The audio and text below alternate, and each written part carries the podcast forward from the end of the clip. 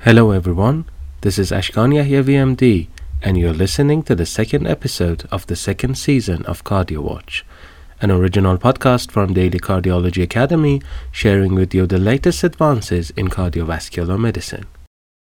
In the following three episodes, we'll have a look on the landmark trials presented during the American College of Cardiology Congress twenty twenty-two, which was held nearly a month ago. As you already know, A C C Congress is among the most prominent scientific events in the world of cardiology, and every study presented in this event gains unparalleled attention due to their important implications for the clinical practice. Okay, let's dive in now. Uh, when all antihypertensive medications fail to control the blood pressure in patients with resistant hypertension, the role of blood pressure-lowering invasive interventions become evident. The authors of Spiral Hypertension on Med trial investigated the efficacy of catheter-based renal denervation in patients with uncontrolled hypertension in the presence of antihypertensive medications. This was a randomized, parallel, sham-controlled trials enrolling eighty patients with a mean age of fifty-four years, thirteen percent of which were female.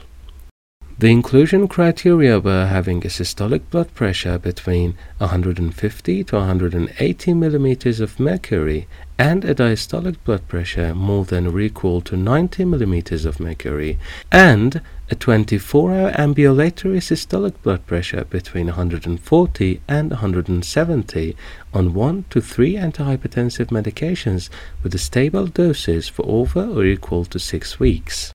The subjects were randomized to renal denervation versus sham control. The Simplicity Spiral or the Simplicity G three denervation catheter was used to perform renal denervation in the renal artery and branch vessels. The results of this trial showed that compared with sham, renal denervation was associated with an approximate seven millimeters of mercury reduction in twenty-four hour systolic blood pressure at six months and a ten millimeter of mercury reduction at thirty-six months without any reported adverse events.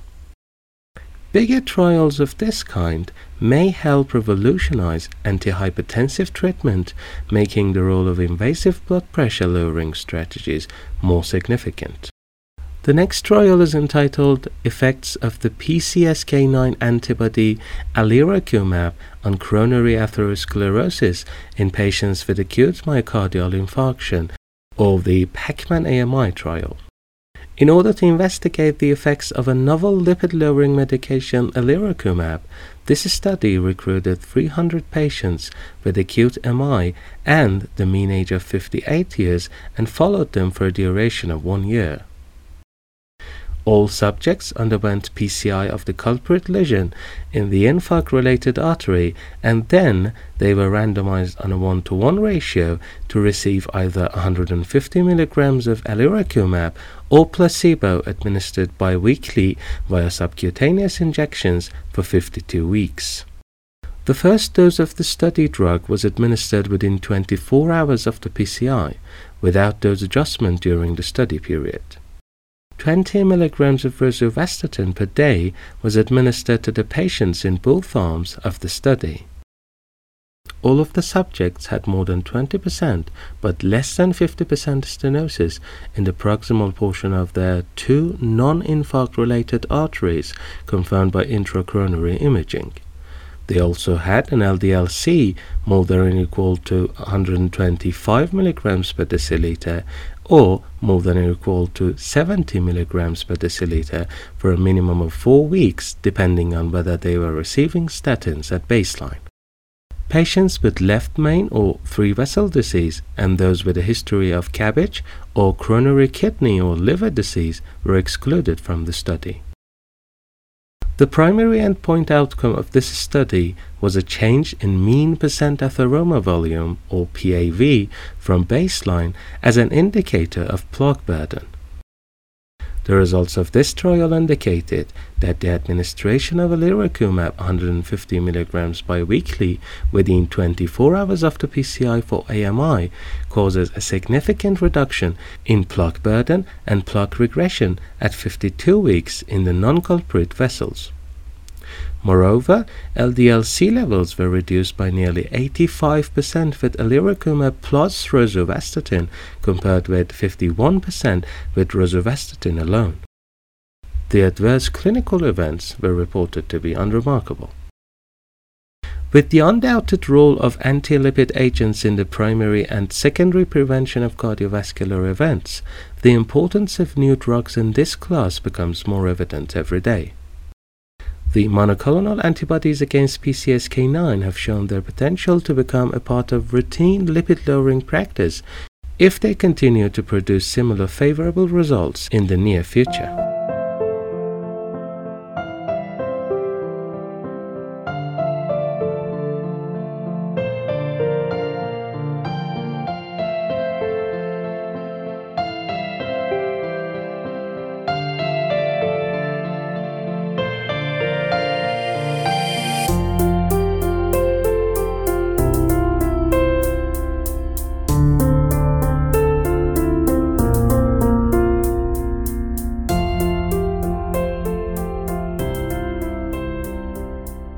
Have a look on another trial with the following title: Complete versus Culprit-Only Revascularization Strategies to Treat Multivessel Disease After Early P C I for STEMI, or the Complete trial. This randomized, parallel, and stratified trial was designed to evaluate a complete revascularization strategy compared with a culprit-only revascularization strategy among patients with STEMI and multivessel coronary artery disease.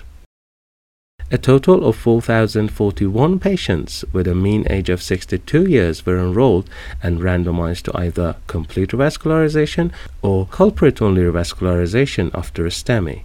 And a staged P C I was performed during the index hospitalization or within forty-five days after discharge for patients randomized to the complete revascularization arm. Non-culprit multivessel coronary disease was defined as a seventy percent stenosis or fifty to sixty-nine percent stenosis with fractional flow reserve under or equal to zero point eight. The primary outcome was considered as cardiovascular death, or M I, at three years, which occurred in seven point eight percent of the complete revascularization group, compared with ten point five percent of the culprit-only revascularization group, with a statistical significance. Furthermore, a significant change in Seattle Angina Questionnaire was observed between the baseline and at the end of the three years follow-up in the complete revascularization group, but benefit was confined to those with a non-culprit lesion more than or equal to eighty percent.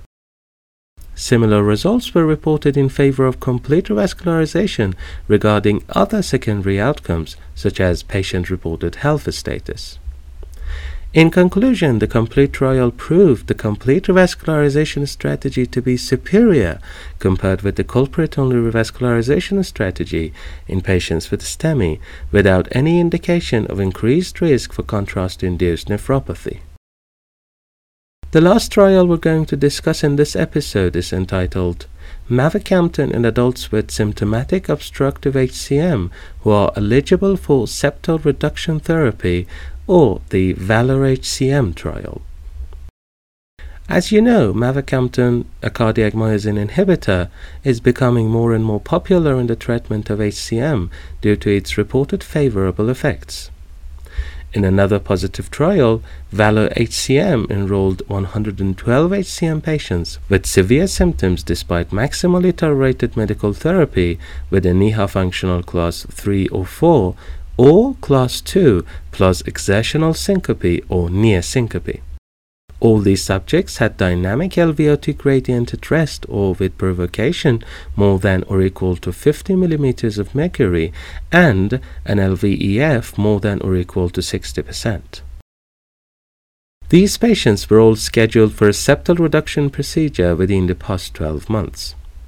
The primary outcome was the decision to proceed with S R T or guideline eligible at week sixteen in patients who received mavacamten versus placebo.